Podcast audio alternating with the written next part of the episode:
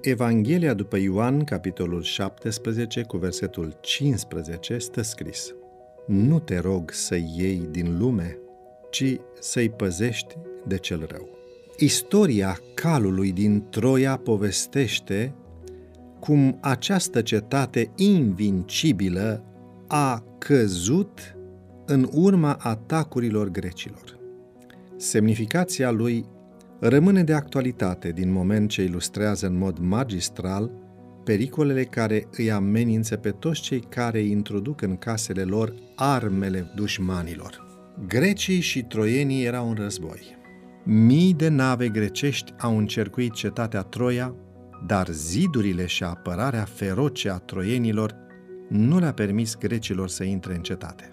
Într-o zi, asediatorii s-au prefăcut că se retrag, lăsând în apropierea zidurilor un cal enorm în care se aflau un număr semnificativ de război greci, restul armatei retrăgându-se la navele situate în apropiere de insula Tenedos.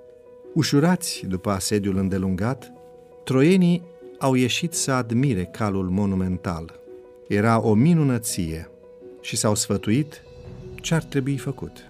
Influențați de mărturiile unor falși dezertori din armata grecească, au decis să îl introducă în cetate.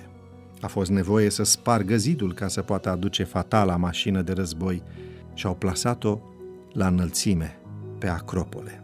La miezul nopții, când toți dormeau, unul dintre falși dezertori a deschis trapele calului și mica armată care a ieșit din el a ucis santinelele de la porți, a deschis larg porțile și a anunțat restul armatei care aștepta la nave.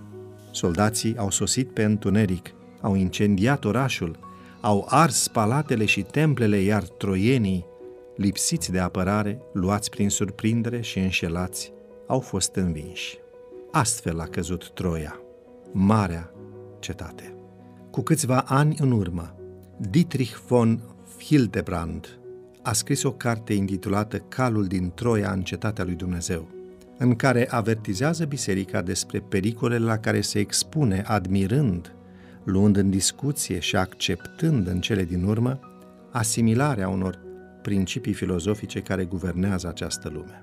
Pentru a le introduce în biserică, trebuie să facem breșe în zidul neclintit care până acum a fost apărat. Autoarea Ellen White spune – păcatele care domină lumea au năpădit biserica și inimile creștinilor care pretind a fi poporul lui Dumnezeu. Mărturii, volumul 2, pagina 186.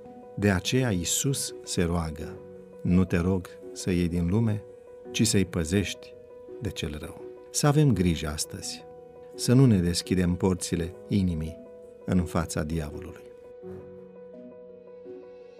Găsești podcastul Devoționale Audio pe diferite platforme de podcasting, Google Podcasts, Apple Podcasts, Castbox, Spotify, Breaker.